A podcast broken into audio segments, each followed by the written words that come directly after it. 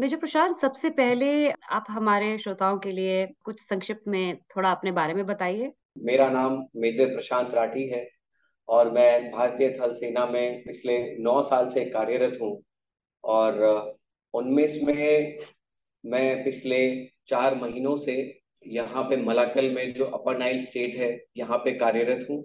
जहाँ तक संयुक्त राष्ट्र का सवाल है तो स्कूल के समय से ही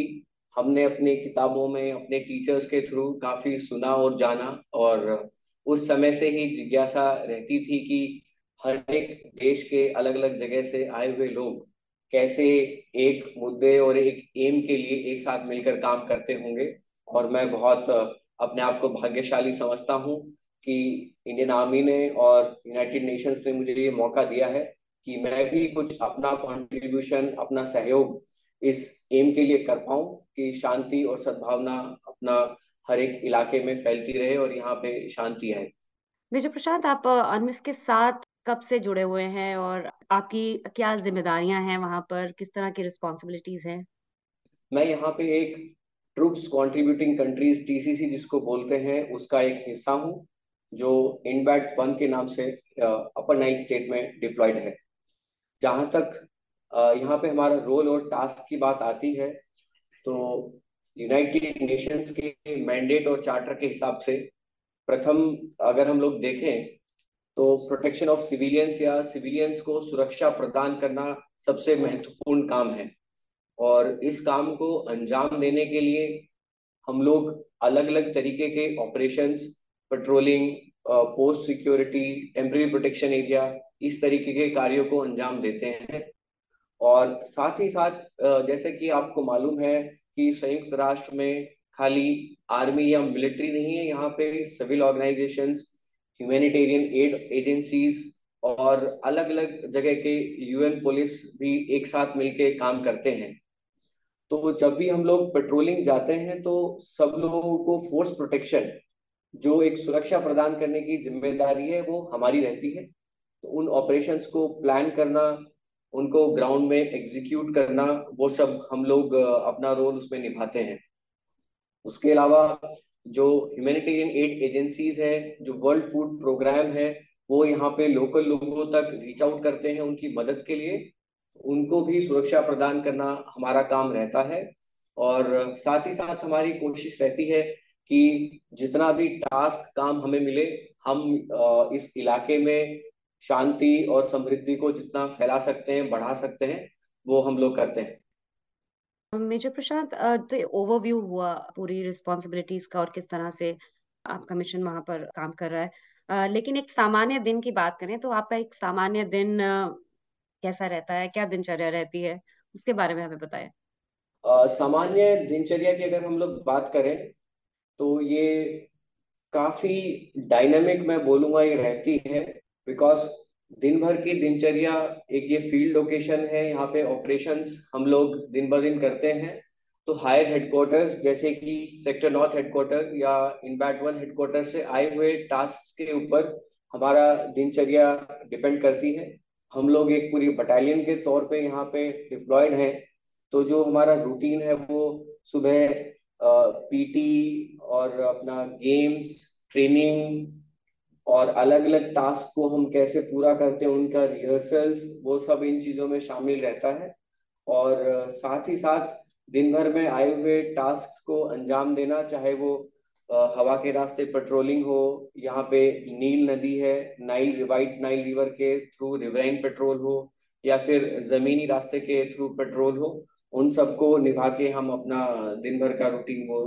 उसमें वो सब शामिल होता है। शांति रक्षकों की अगर सेवा की बात करें तो वो बहुत ही असाधारण है, उनके बलिदान से हम सभी अवगत हैं, पर आपसे जानना चाहेंगे कि आपको व्यक्तिगत रूप से किस तरह की चुनौतियों का सामना करना पड़ता है? अगर मैं व्यक्तिगत तौर पे बात करूं तो ये मिशन काफी चैलेंजिंग है और बहुत ही अलग किस्म का है। यहाँ पे सबसे बड़ा चैलेंज, बिकॉज हमारा सबसे important task protection of civilians और सुरक्षा प्रदान करना है,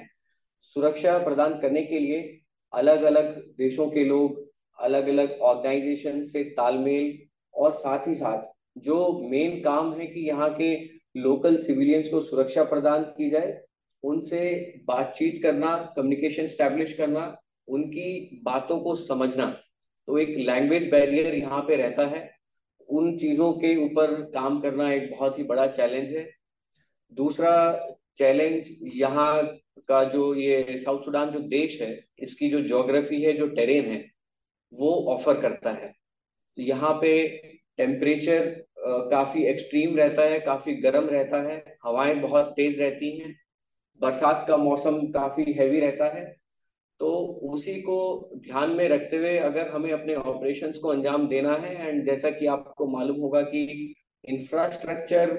का जो लेवल है भी यहाँ पे उतना बेहतर नहीं है। अगर मैं रोड कम्युनिकेशंस की बात करूँ या अलग इंफ्रास्ट्रक्चर की बात करूँ, तो ये मौसम की वजह से भी काफ़ी मार खाता है। ऑपरेशंस को अंजाम देने के लिए हमें दो कदम आगे सोचते हुए कुछ ना कुछ उसका इलाज निकालना पड़ता है और हम उसको अंजाम देते हैं।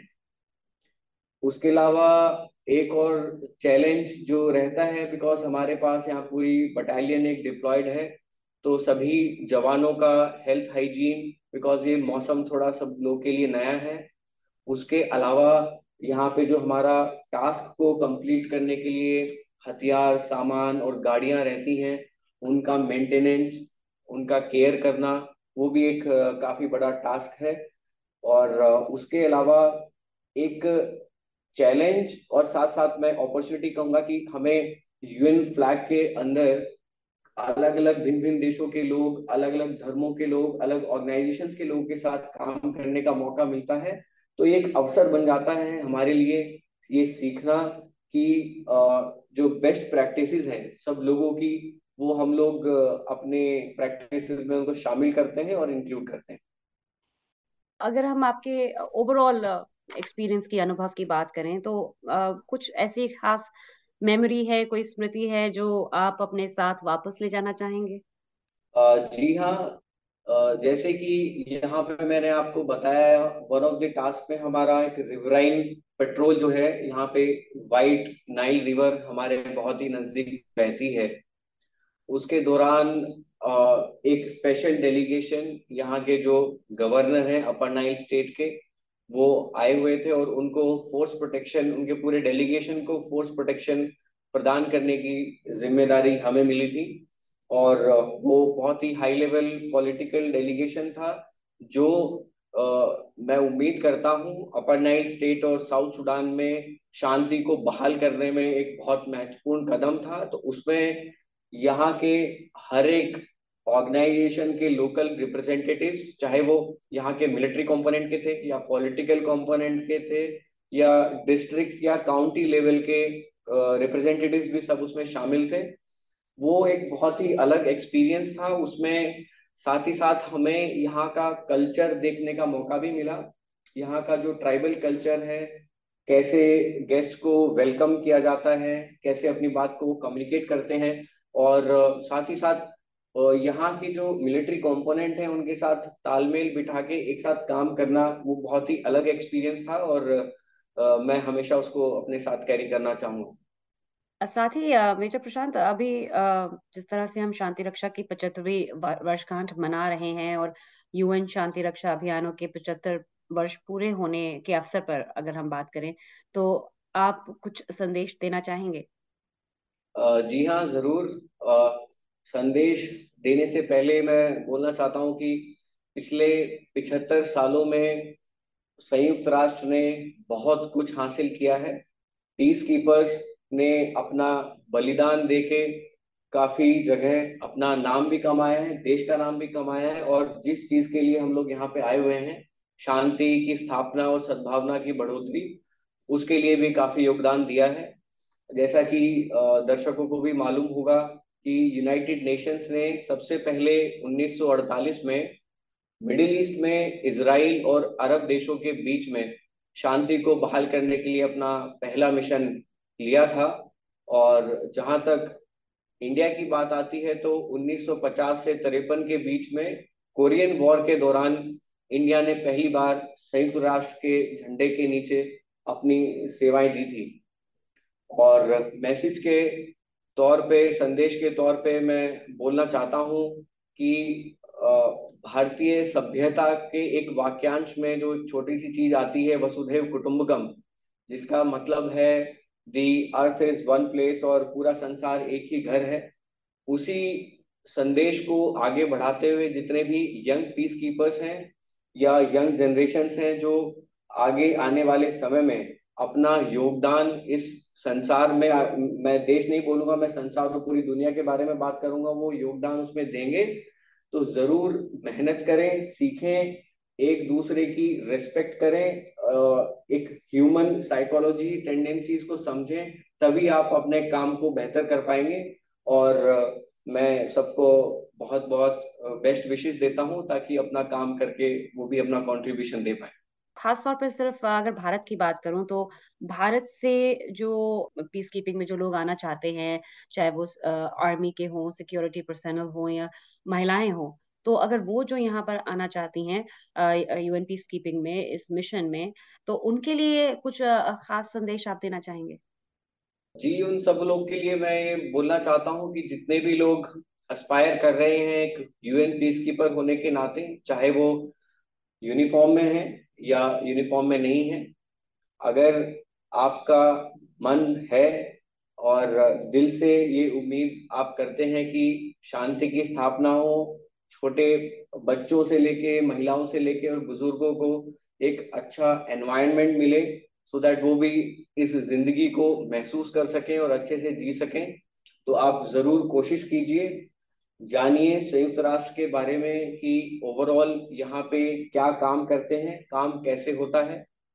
आप कोर्सेज कर सकते हैं, अपने क्वालिफिकेशंस को इम्प्रूव कर सकते हैं। जो पीस कीपर्स अगर आपके आसपास कोई हैं, आप उनसे बात करके ऑन ग्राउंड एक्सपीरियंसेस को जान सकते हैं, ताकि जब आपको मौका मिले तो आप अपनी काबिलियत को निखार के यहाँ पे जितना बेहतर कर सकते हैं उतना बेहतर से बेहतर उस चीज को अंजाम तक पहुंचा पाए।